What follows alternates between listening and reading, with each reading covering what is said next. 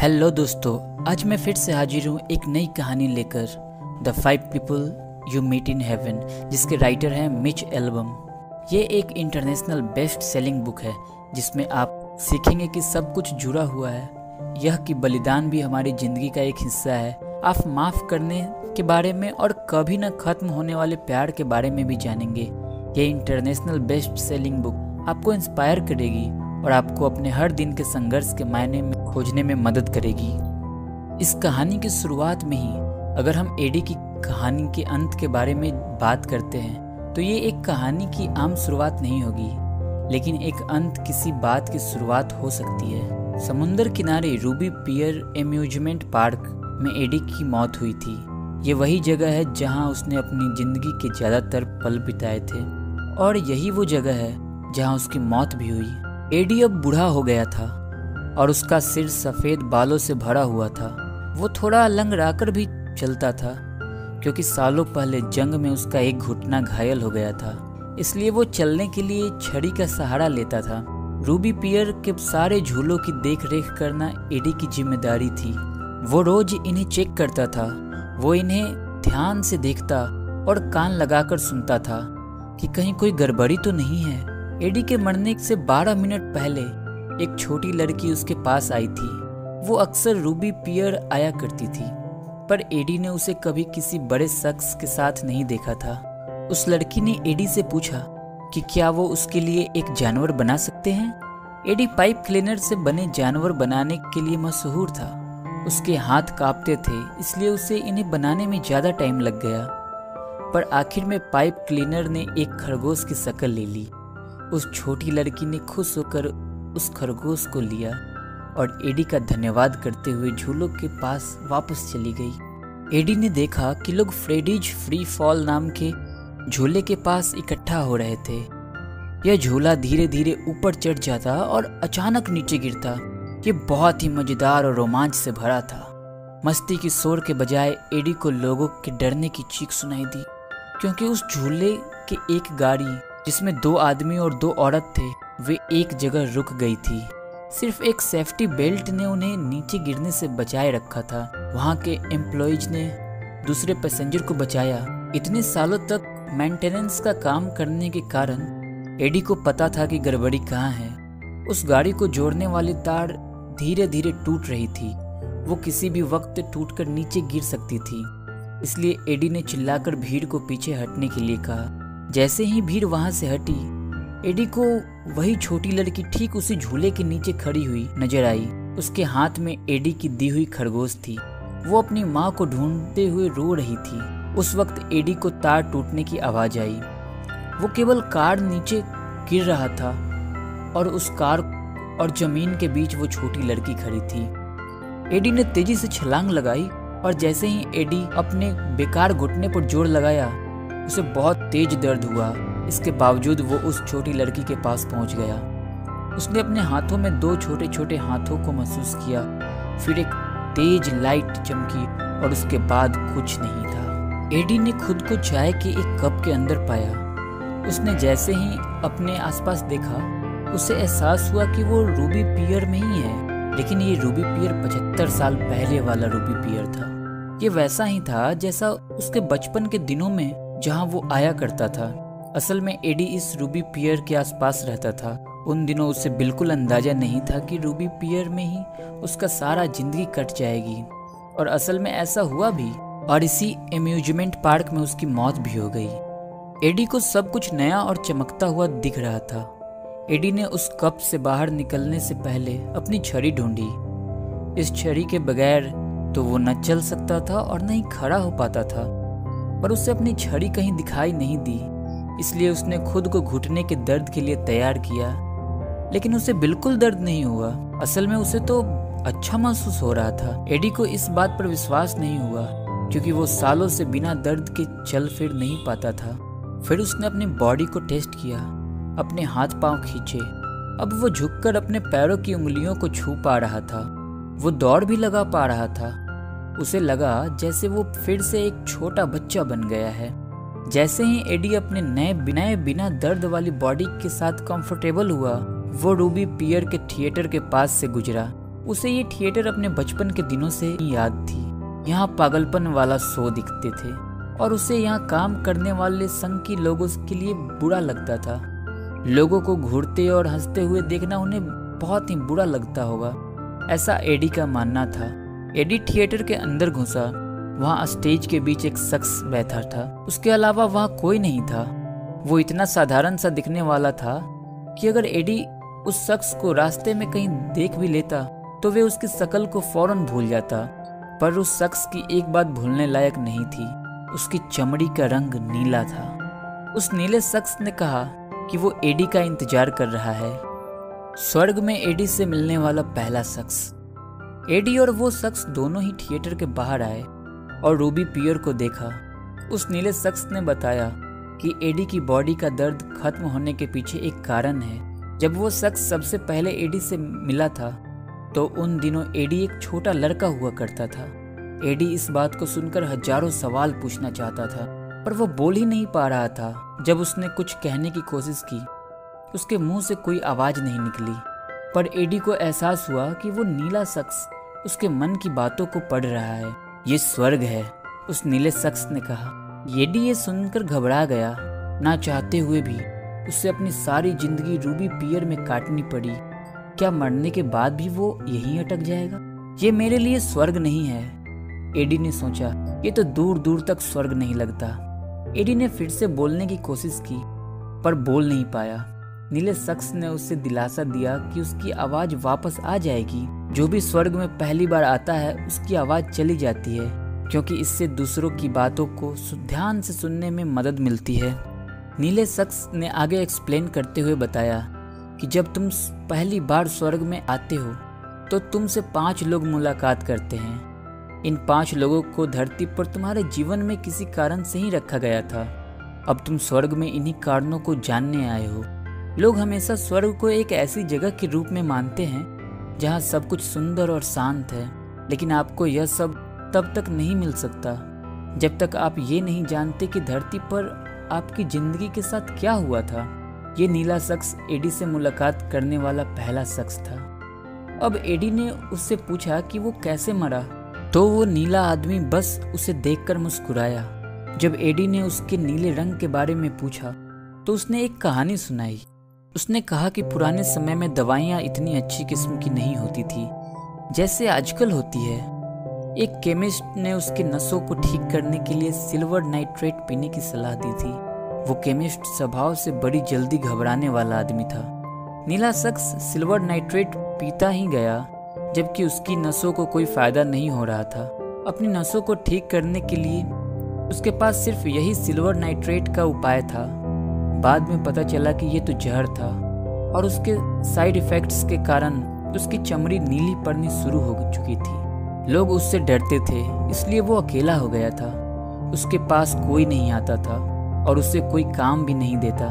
आखिर में वो रूबी पियर के डरावने शो में शामिल हो गया। उसने वहाँ काफ़ी दोस्त बनाए। अगर वो लंबी स्लीव्स वाला शर्ट पहनता और अपने सिर को ढकता तो वो एक आम आदमी की तरह ही दिखता था।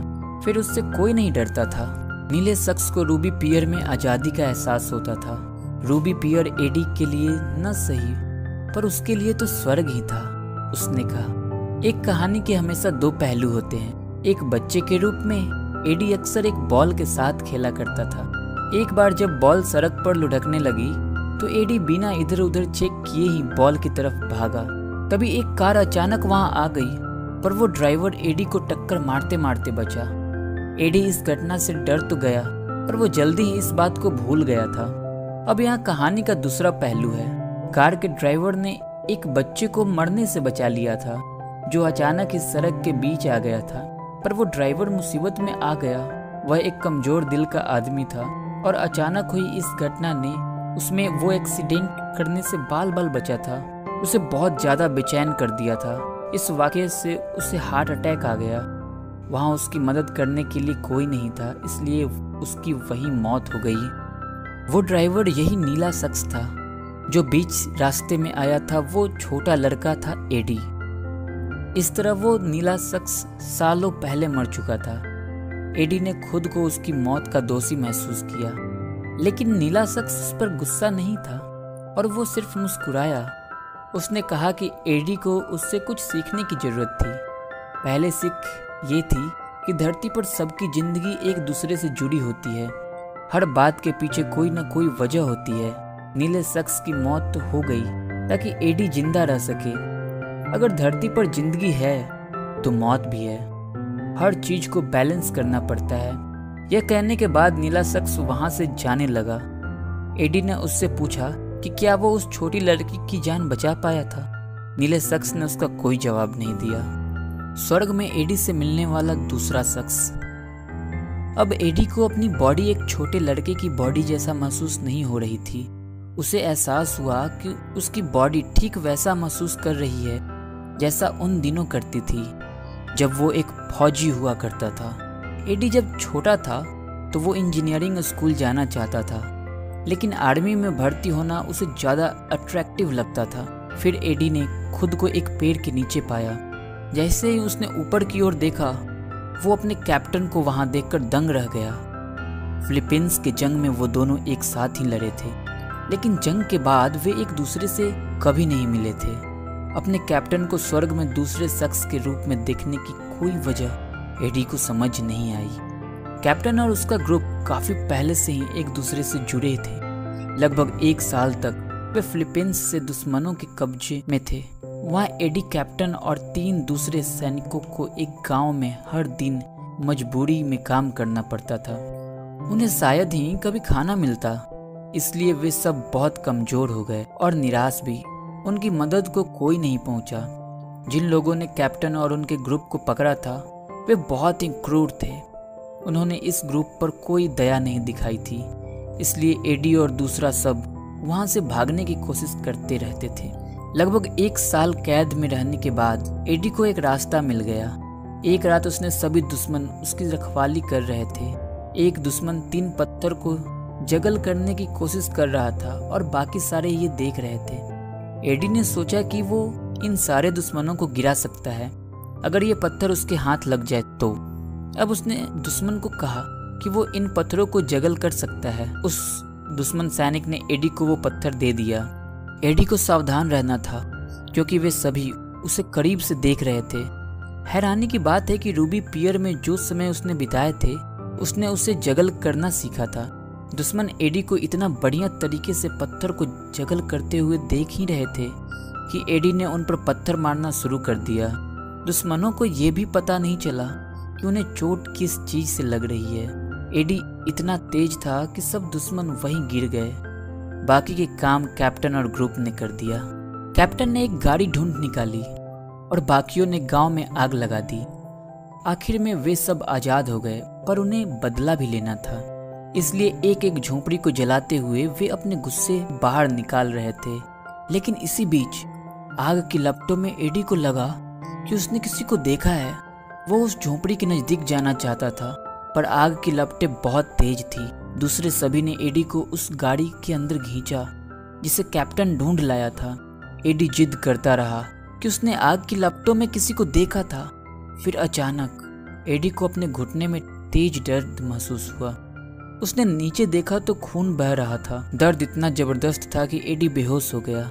उसे सिर्फ़ ये याद था कि ग्रुप के बाकी लोग ट्रक में उसके घाव को बाँध रहे थे। इस वाक़े के बाद एडी को पूरी ज़िंदगी ही बदल गई। उसकी पूरी ज़िंदगी, उसका घुटना खराब ही रहा। इस बात का गम उसे अपनी मौत तक था। उसे कितना गुस्सा आया होगा, जब कैप्टन ने खुलासा किया कि उसने ही एडी को गोली मारी थी। एडी ने अपना सारा गुस्सा उतारा और कैप्टन को मुक्के और लात मारे, लेकिन फिर भी खून का एक बूंद भी नहीं निकला।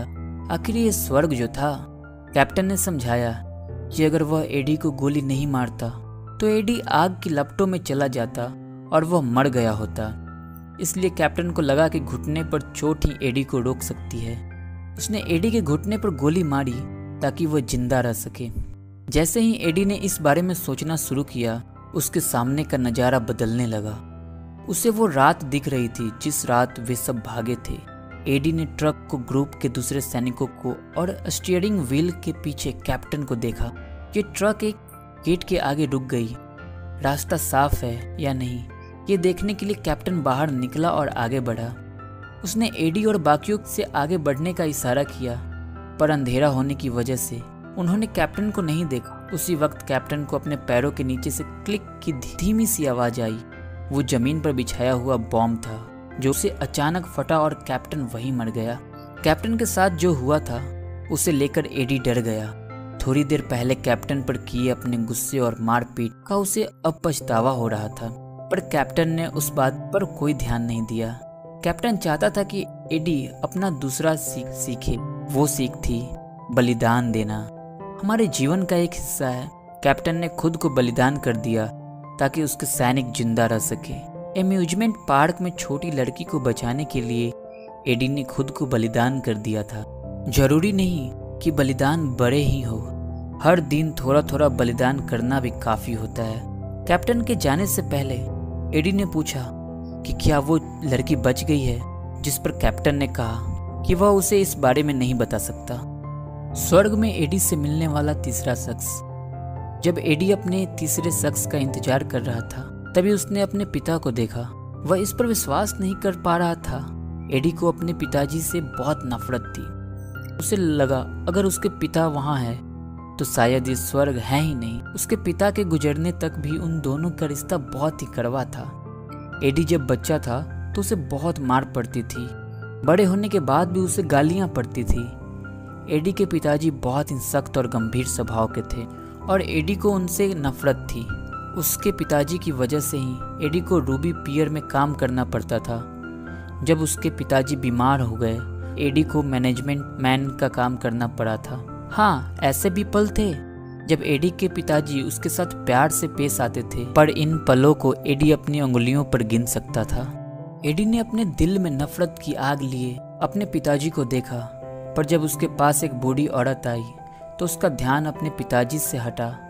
उस औरत ने अपना नाम रूबी बताया। इसी औरत के नाम पर उस एम्यूजमेंट पार्क का नाम रखा गया था, जिससे एडी अपनी पूरी ज़िंदगी दूर भागना चाहता था। यही औरत एडी से मिलने वाली वो तीसरी शख्स थी। रूबी ने बताया कि उसके पति ने ही उसके लिए इस एम्यूजमेंट पार्क को बनवाया था। एडी और उसके परिवार को ज़िंदगी जैसे बीती, उस पर रूबी का गहरा असर था। रूबी पियर का शुरू के कुछ सालों तक बिज़नेस अच्छा चला, फिर वहाँ आग लग गई और रूबी के पति को एम्यूजमेंट पार्क किसी और को बेचना पड़ा। उसके पास एम्यूजमेंट पार्क को ठीक करने के लिए पैसे नहीं बचे थे। रूबी के पति एमिल जब बीमार हो गए तो उन्होंने हॉस्पिटल में किसी के साथ रूम शेयर करना पड़ा था। वो एडी के पिताजी ही थे, जिसके साथ एमिल ने रूम शेयर किया था। एडी को जहाँ तक याद पड़ता है, उसके पिताजी शराबी थे। जब एडी तीस साल का था, उसके पिताजी को शराब की वजह से निमोनिया हो गया था। एक रात एडी के पिताजी हॉस्पिटल के खिड़की के पास गए और अपने परिवार के लोगों को नाम पुकारने लगे। वो अब अपने परिवार के पास जाना चाहते थे। अगले दिन नर्सों को एडी के पिताजी के गुजर जाने का पता चला। एडी बिल्कुल चुप हो गया था। अपने मरने से पहले एडी के पिताजी ने उसे याद किया था। उन दोनों के रिश्ते अच्छे नहीं थे, पर अपने आखिरी दिनों में उसके पिताजी उसकी राह देख रहे थे। एडी के दिल में उसके पिताजी के लिए गुस्सा और नफरत था। ये रूबी जानती थी। वो ये भी जानती थी कि उसके पिताजी उसके साथ बहुत सख्त थे। लेकिन शायद एडी भी अपने पिता के साथ सख्त ही था। उसके पिताजी द्वारा दिए हुए दुख को कोई नहीं मिटा सकता, पर अपने दिल में गुस्से को रोके रखना अच्छी बात नहीं है। रूबी ने एडी से कहा, कि नफरत पालना खुद जहर पीना है पर दूसरे के मरने की उम्मीद करने के जैसा है। इसका मतलब ये था कि अगर आप किसी से नफरत करते हैं तो ये बात किसी और को नहीं, आपको नुकसान पहुंचाती है। तो तीसरी सीख थी, माफ़ करना। एडी ने अपने पिताजी को माफ़ कर दिया और उनसे अपना झगड़ा खत्म कर लिया। स्वर्ग में एडी से मिलने वाला चौथा शख्स, चौथी शख्स जो एडी से मिली, वो थी मार्गरेट। जो एडी की पत्नी थी, वो एडी का पहला और इकलौता प्यार था। एडी के पास अपनी बदकिस्मती के अलावा कुछ और नहीं था, पर कम से कम उसके पास मार्गरीट तो थी। एक दूसरे के साथ पति पत्नी के तौर पर उन्होंने जो भी समय बिताया था वो एडी के लिए स्वर्ग जैसा था। जब वे दोनों ही सत्रह साल के थे, उनकी मुलाकात हुई थी। जब एडी जंग के लिए गया तो मार्गरीट ने उसका इंतज़ार किया। एडी ने जब उसके पिताजी से रूबी पियर में काम को अपने हाथों में लिया तो मार्गरीट वही थी। एडी के पिताजी के हॉस्पिटल के बिल के पैसे भरने के लिए मार्गरीट ने भी वही नौकरी कर ली थी। उसे इस एम्यूजमेंट पार्क में बड़ा अच्छा लगता था। एडी और मार्गरीट दोनों एक टीम की तरह काम करते थे। वे अगर झगड़ा भी करते तो धीरे धीरे उसे सुलझा भी लेते थे। वक्त बीतने के साथ उसका प्यार और भी बढ़ता गया। मार्गरीट जब सैतालीस साल की थी, तब उसे ब्रेन ट्यूमर हो गया। वो कमज़ोर हो गई थी और कुछ साल बाद गुजर गई। मार्गरीट के गुजरने के बाद एडी को ऐसा लगा जैसे वो बेरंग हो गया है। पर मार्गरीट के लिए उसका जो भी प्यार था, वो खत्म नहीं हुआ था। मार्गरीट ने कहा कि स्वर्ग में भी उसे एडी के प्यार का एहसास होता था। एडी अब मार्गरीट को छू नहीं सकता था। फिर भी मार्गरीट उसके प्यार को महसूस कर सकती थी। ज़िंदगी को तो खत्म होना ही पड़ता है, पर प्यार को नहीं। ये थी एडी के लिए चौथी सीख। अगर आपका कोई प्यार गुजर जाए, तब भी आप उसके साथ बिताएँ। अच्छे पलों को याद कर सकते हैं और इसके लिए आपको शुक्रगुजार होना चाहिए। मार्गरेट एडी को एक कमरे में ले गई। ये वही कमरा था, जहाँ उसकी शादी हुई थी। उन्होंने अपने फेवरेट गाने पर डांस किया। एडी ने अपनी आँखें बंद कर ली और कहा कि वह कभी यहाँ से नहीं जाना चाहता। लेकिन जब उसने अपनी आँख खोली तो मार्गरीट वहाँ से चली गई थी। स्वर्ग में एडी से मिलने वाला पांचवा शख्स। अब एडी ने खुद को एक नदी में पाया। कंफ्यूज होकर उसने चारों ओर देखा और उसे बच्चों के अलावा कुछ भी नहीं दिखा। वे बच्चे खुशी से आपस में खेल रहे थे। उनमें से किसी एक ने भी एडी पर ध्यान नहीं दिया, जो वहाँ सबसे अलग दिख रहा था। सिर्फ़ वही था जो बूढ़ा था। और फिर वहाँ पत्थर के ऊपर एक छोटी सी लड़की बैठी हुई थी। वो एडी को उसके पास आने के लिए इशारा कर रही थी। वो उसे देखकर ऐसे हंस रही थी जैसे वो दोनों हमेशा से दोस्त थे। वे छोटी लड़की पाँच या छह साल की रही होगी, और वो एशियाई देश की सी दिखती थी। उसने खुद का इंट्रोडक्शन दिया और कहा कि उसका नाम टाला है। जब टाला ने एडी को उसके पॉकेट में पड़ी चीज़ के बारे में पूछा तो उसने जवाब दिया कि वो पाइप क्लीनर है। उसने पाइप क्लीनर से एक कुत्ता बनाया और उसे उस लड़की को दे दिया। टाला ने उसे एक बड़ी सी मुस्कान दी और एहसास मानते हुए वो कुत्ता ले लिया। फिर टाला ने कहा, तुमने मुझे जला दिया। एडी को झटका लगा जंग के दौरान की वो रात जब वे भागे थे वो सामने आ गई। एडी को अंदर तक बीमार सा महसूस हुआ। उसे वहाँ झोपड़ी के अंदर एक साया दिखा था। ये पता चला कि उस झोपड़ी में टाला ही थी। एडी यह देखकर रो पड़ा। टाला मरने के लायक नहीं थी। वो इतनी छोटी और मासूम सी थी। उसने और बाकी के सैनिकों ने उसे मार डाला था। एडी उससे माफ़ी माँगता रहा, पर टाला ने उसे एक चिकने पत्थर का टुकड़ा दिया। टाला ने अपने पहने हुए कपड़े उतारे और अपनी झुलसी हुई चमड़ी दिखाई। उसे फफोले हो गए थे, जैसे गर्म आग की लपटे को छूने से होता है। जब टाला पीछे मुड़ी, एडी घबरा गया। उस छोटी लड़की के बाल ही नहीं थे और उसका सिर भी जला हुआ था। उसका चेहरा दाग धब्बों से भरा हुआ था। टाला ने उसे उस चिकने पत्थर से कैसे मलना है वो सिखाया। जैसे ही एडी ने उस पत्थर से उसके हाथ मले उसकी जली हुई चमड़ी उतर गई। इससे उसके नीचे की चिकनी चमड़ी दिखने लगी। एडी ने फिर जल्दी से उसके चेहरे, कान और गर्दन पर पत्थर से घिसा। जब मलना खत्म हुआ तो टाला फिर से वैसे ही दिखने लगी, जैसे कि वो आग में जलने से पहले दिखती थी। एडी फिर से रोने लगा। उसने टाला से कहा कि उसकी ज़िंदगी बेकार थी। उसने अपनी ज़िंदगी में कुछ अच्छा काम नहीं किया और उसने कुछ हासिल भी नहीं किया। पर टाला ने उसे बताया कि एडी को जहाँ काम करना होता था, वहाँ वो सही काम करता था। एडी की वजह से ही रूबी पियर सेफ़ था। उसे जो भी चीज़ ठीक करनी थी, उसने वहाँ ठीक कर दी थी, जिसके कारण झूले में बैठे बच्चे सेफ़ रहे। टाला ने कहा, mister Eddie, management man, Eddie को रूबी पियर की अपनी नौकरी पसंद नहीं थी, पर टाला ने उसे एक सास करवाया कि उसका काम ज़रूरी है। ये चेक करने के लिए कि झूले ठीक से काम कर रहे हैं या नहीं। एडी ने एम्यूजमेंट पार्क में कई बच्चों की जान बचाई थी। ये थी उसकी पांचवी सीख। हर लाइफ का एक मकसद होता है। अभी तुम अपनी ज़िंदगी में जहाँ भी हो, कहीं और होने की इच्छा मत रखो। जो भी करते हो, उसी से मतलब ढूंढो। एडी ने टाला से उसे एम्यूजमेंट पार्क वाली छोटी लड़की के बारे में पूछा कि क्या वो उसे रास्ते से खींच पाया था? टाला ने अपना सिर हिलाया। उसने कहा कि एडी ने उस लड़की को रास्ते से धक्का देकर निकाला था। खींचा नहीं था। एडी मर गया था, पर उस लड़की को चोट तक नहीं आई थी। एडी कंफ्यूज हो गया, क्योंकि उसे याद था कि उसने अपने हाथों में छोटे छोटे हाथ महसूस किए थे। टाला ने कहा कि जो हाथ उसने महसूस किए थे, वो उसके हाथ थे। टाला उसे पकड़कर स्वर्ग ला रही थी। इसके बाद नदी का पानी अचानक से बढ़ने लगा। टाला और एडी उसकी लहरों में बहने लगे। एडी ने फिर से एक चमकती रोशनी देखी। अब एडी ने खुद को वापस से एम्यूजमेंट पार्क में पाया। उसने वहाँ बहुत सारे लोगों को देखा। आदमी, औरत, बच्चे, सब पार्क में मज़े कर रहे थे और अपने झूले का आनंद ले रहे थे। वहाँ बड़े झूले में मार्गरीट उसका इंतज़ार कर रही थी। एडी ने लोगों को हँसी देखी और उनकी खुशी से भरी हुई आवाज़ें सुनी। आखिरकार उसे वो जगह